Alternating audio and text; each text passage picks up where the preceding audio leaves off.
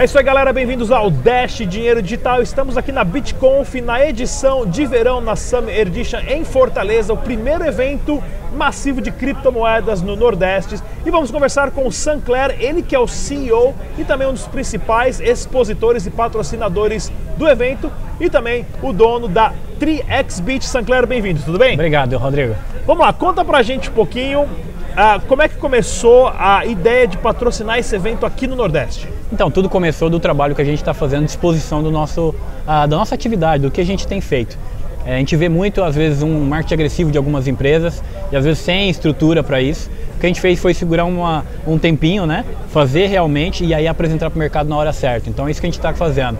Daqui para frente vocês vão ver a gente um pouquinho mais. A gente bateu um papo recentemente, você falou do, da localização da TriXBit em Campinas, falou do caixa eletrônico. Quais é as outras novidades que você falou para mim que ia falar aqui em primeira mão para o canal Dash Dinheiro Digital? Vamos, vamos lá. lá, vamos lá. Eu falaria isso no palco, mas eu vou aproveitar e obviamente pela, pela, pelo canal, a relevância do canal, a gente está adquirindo e a gente adquiriu né, completamente a Troca Ninja, que é uma exchange. Muito legal. Tá? É, a gente tem feito grandes trabalhos de divulgação né, é, e para isso a gente entende que informação é importante. A gente também uh, adquiriu uma parte interessante de uma frente de informação chamada WebBitcoin tá? que é uma frente interessante de notícia.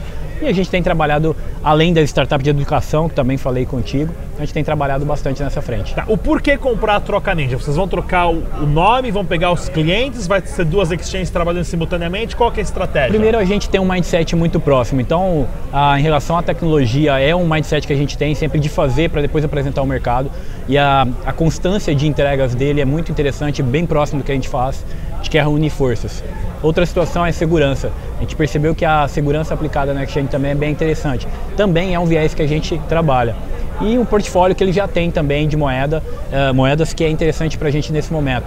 E a gente quer, nesse momento, estudar isso até o final do ano, saber como vai ser o comportamento dos clientes e tudo mais, mas por hora a gente vai manter as duas marcas até o final de dezembro, o último dia do ano. A próxima semana, início de 2019, a gente vai discutir o que a gente vai fazer. Conversa um pouquinho com a gente desse prêmio que você ganhou da TriXBit em relação à segurança, Sim. que foi entre várias casas de câmbio, várias exchanges no Brasil, e pouquíssimas tiveram a, relevância de conseguir conquistar essa posição. Sim, existem alguns fatores que eu costumo dizer, né? Segurança, eu costumo falar isso para todo mundo, é um muro, é um tijolo a cada dia, ninguém está 100% seguro.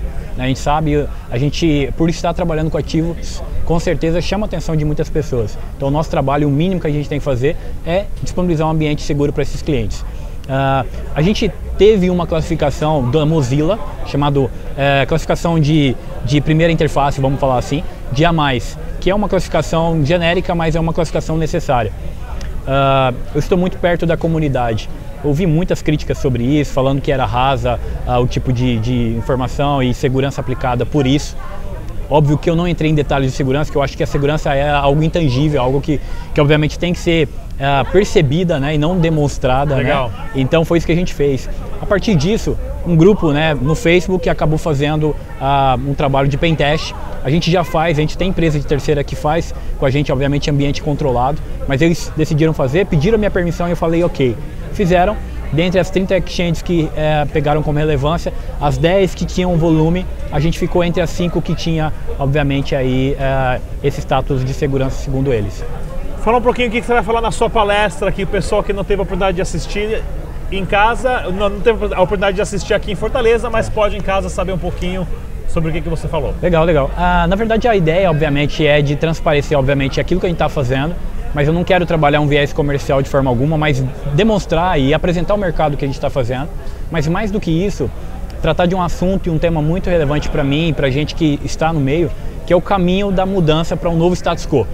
Né? Esse é o, é o tema e é o título da palestra. A ideia é que hoje a gente vive em status quo, né? essa transição ainda para criptomoeda, a dificuldade educacional. O que eu quero dizer é que em determinado momento, e está próximo, a gente vai participar de um novo status quo os nossos filhos, os nossos netos vão olhar para isso que é o cenário natural de criptomoeda lá na frente e a gente vai ser precursor disso. Isso é muito bom, é muito relevante. É isso que eu vou discutir um pouquinho aí com a turma hoje. Muito legal. E fala pra gente, é, há mais ou menos umas três semanas atrás eu fiz uma pesquisa no meu canal perguntando qual exchange você conhece. Teve seis, quase 600 respostas em um dia, um dia e meio.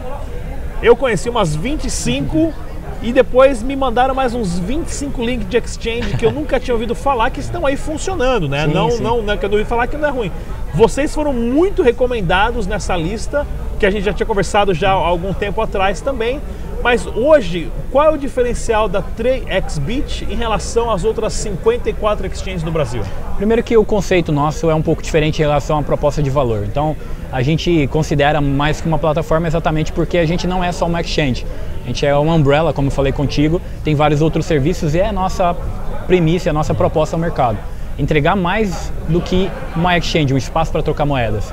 Uh, diversos outros serviços. Mas eu considero muito a forma como a gente faz. Né? Uh, a gente foi precursor, e eu entendo que foi precursor, no aspecto de criar quase que um hub de conexões com contas digitais. A partir daí eu tenho o core, que é a integração e troca de moedas de forma muito pura e entregue de forma a que o cliente possa fazer com tranquilidade. Então, nesse aspecto, todos aqueles problemas bancários que a gente acaba enxergando no mercado, a gente tem uma facilidade muito grande porque esses players aproximam da gente para essa conexão. A gente entrega um valor muito alto que é a questão de transação em tempo real, finais de semana, feriados, isso eu acho que alavancou bastante a operação. Muito legal. Parabéns pelo patrocínio do Obrigado. evento. Eu acho Obrigado. que a iniciativa de se patrocinar e organizar um evento também aqui, o evento é organizado pelo Vladimir Kripa, ele que é o administrador do maior grupo de Bitcoin do Brasil no Facebook, né? Se não um dos maiores do mundo também.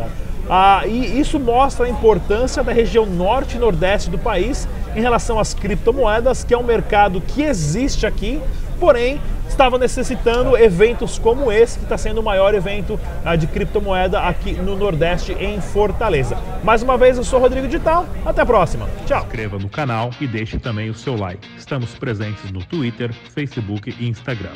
Dash Dinheiro Digital.